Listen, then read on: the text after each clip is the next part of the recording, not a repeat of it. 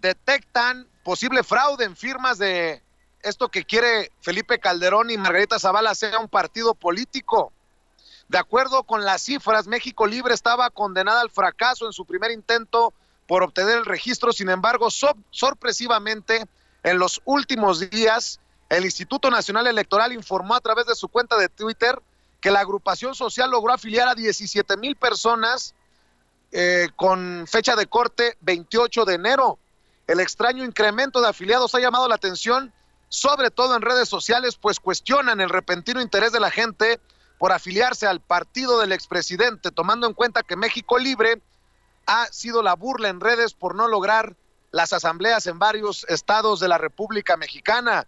Mi querido Toño, eh, un usuario de Twitter hizo las cuentas y señaló que México Libre, con los propios datos del INE, el 21 de enero de 2020 tenía 208.187 afiliados y el 28 de enero, una semana después, ya tenía 225.267 afiliados, es decir, 17.000 afiliados en una semana, por lo que solo les faltarían alrededor de 8.678 miembros para completar la meta que es de 233.945 afiliados, Toño.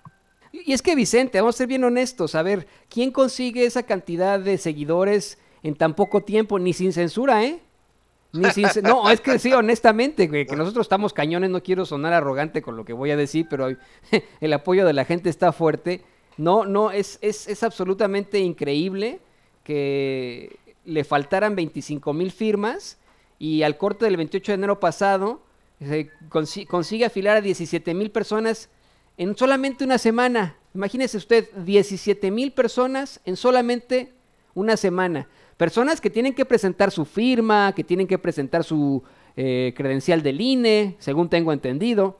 17 mil personas en solamente una semana. Con todo y que hubo un llamado a la movilización, con todo y que hubo varias asambleas precisamente de México Libre y ninguna se juntaban, Pregúntese usted, cuestiónese usted, vamos a, ser lógicos, vamos a ser muy, muy lógicos, utilicemos la lógica. ¿Es lógico que en una, en una semana consigan 17 mil firmas?